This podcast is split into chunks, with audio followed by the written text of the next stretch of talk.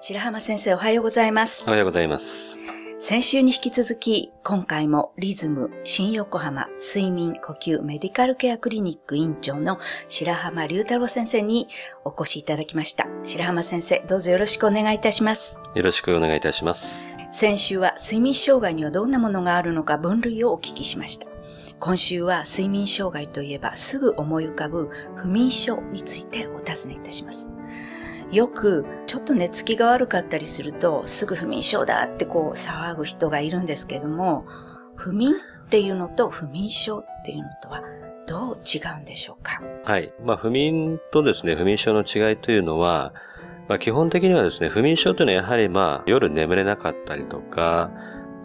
途中で目が覚めてしまうとかですね、熟睡感がなかったりするということによって、結果日中のですね、仕事だったりとか学校生活に支障がある、非常に眠くてですね、仕事がはかどらないとかですね、はい、結果として日常生活に支障が出てきているということと、やはりですね、ある一定の期間ですね、3週間から4週間ぐらいですね、はい、そういうふうな症状が続いて、いわゆる慢性化しているということがですね、うん、大事なポイントになってくると思いますね。なるほど。なので、はい、例えばですね、我々は次の日ゴルフがあったりとかね、うん、何か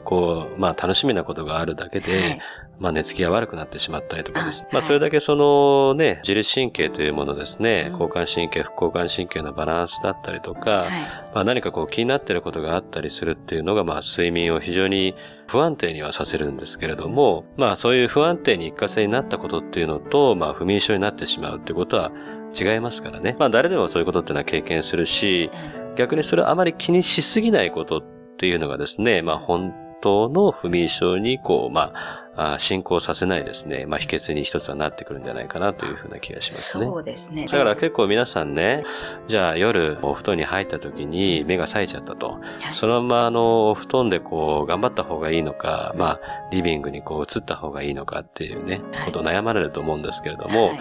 これはね、極論するとどちらでも構わないんですよ。で、はい、本格的な不眠症になってしまった方は、はい、寝室からですね、はい、リビングの方に移られて、一旦リセットをすると、うん、だからもう寝室にいてお布団に入ってるっていうことは、もう寝なきゃっていう思考回路に入ってしまってるので、だからもう環境を変えちゃうっていうことですよね。そうなんです。はい。ただ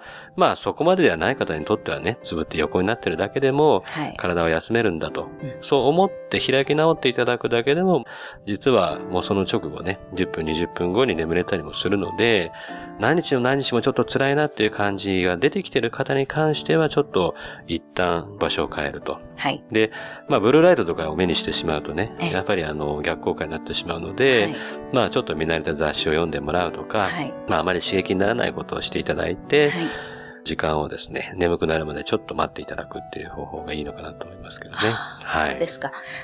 実はリスナーの方からもね、質問が届いておりまして、はい。夜寝床に入り、眠ろうと思えば思うほど目が冴えて眠れなくなり困っています。眠らないときは一旦床を離れてしまった方がいいと聞いたことがありますが、本当でしょうか？まさに今先生がおっしゃったこと、そのままの質問が、ね、来ていたんですけれども、はい、なのでもうその方がですね、本当にたまにそういうことがあるということだった場合は、はい、お布団の中でですね、少し開き直ってゆっくりしていただくっていうのでいいと思いますし、はい、どうしても眠れないっていう感じに何日かなってきてしまったなっていうふうに自分で感じたら、はい、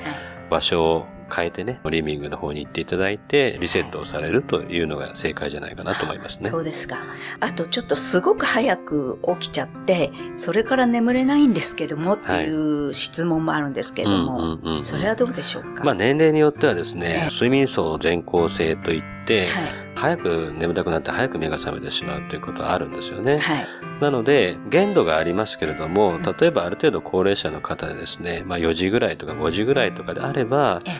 起きてですね、生活をし始めるというのもいいんですけれども、ただ例えば2時とかね、3時とかだった場合っていうのは、ちょっと頑張ってね、もう少し寝床で目をつぶっていれば、もう少し眠れる可能性はあるので、大体目安としてはですね、その4時5時を超えてるかどうかっていうので、もう少し寝床で頑張るかどうかっていうのを決めてもらっていいんじゃないですかね。なるほど、わかりました。そうですね、やはりあまり気にしないことと、ね、なんとかあんまり真剣にならないことっていうのもすごく大事なポイントだと思いますね。あとは先ほど先生がおっしゃった条件というのをきちんと考えて、どうしようもない場合にはお医者さんに行ってみるということは大事ですね。ありがとうございます。ではこのお話の続きは来週よろしくお願いいたします。先生、本日はありがとうございました。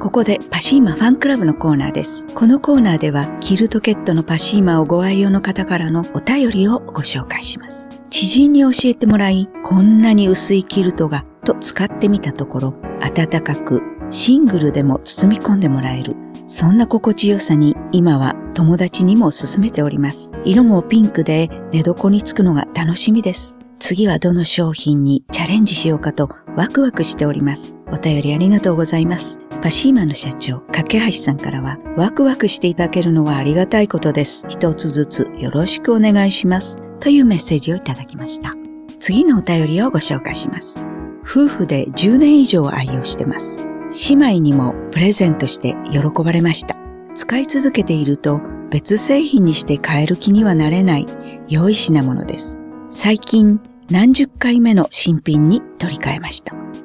お便りありがとうございます。パシーマの社長、架橋さんからは、10年以上のご愛用ありがとうございます。これからもご愛用お願いします。というメッセージをいただきました。以上、パシーマファンクラブのコーナーでした。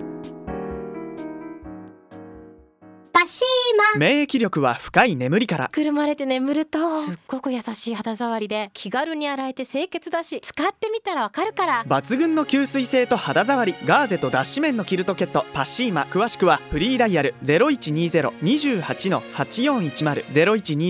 0120-28-8410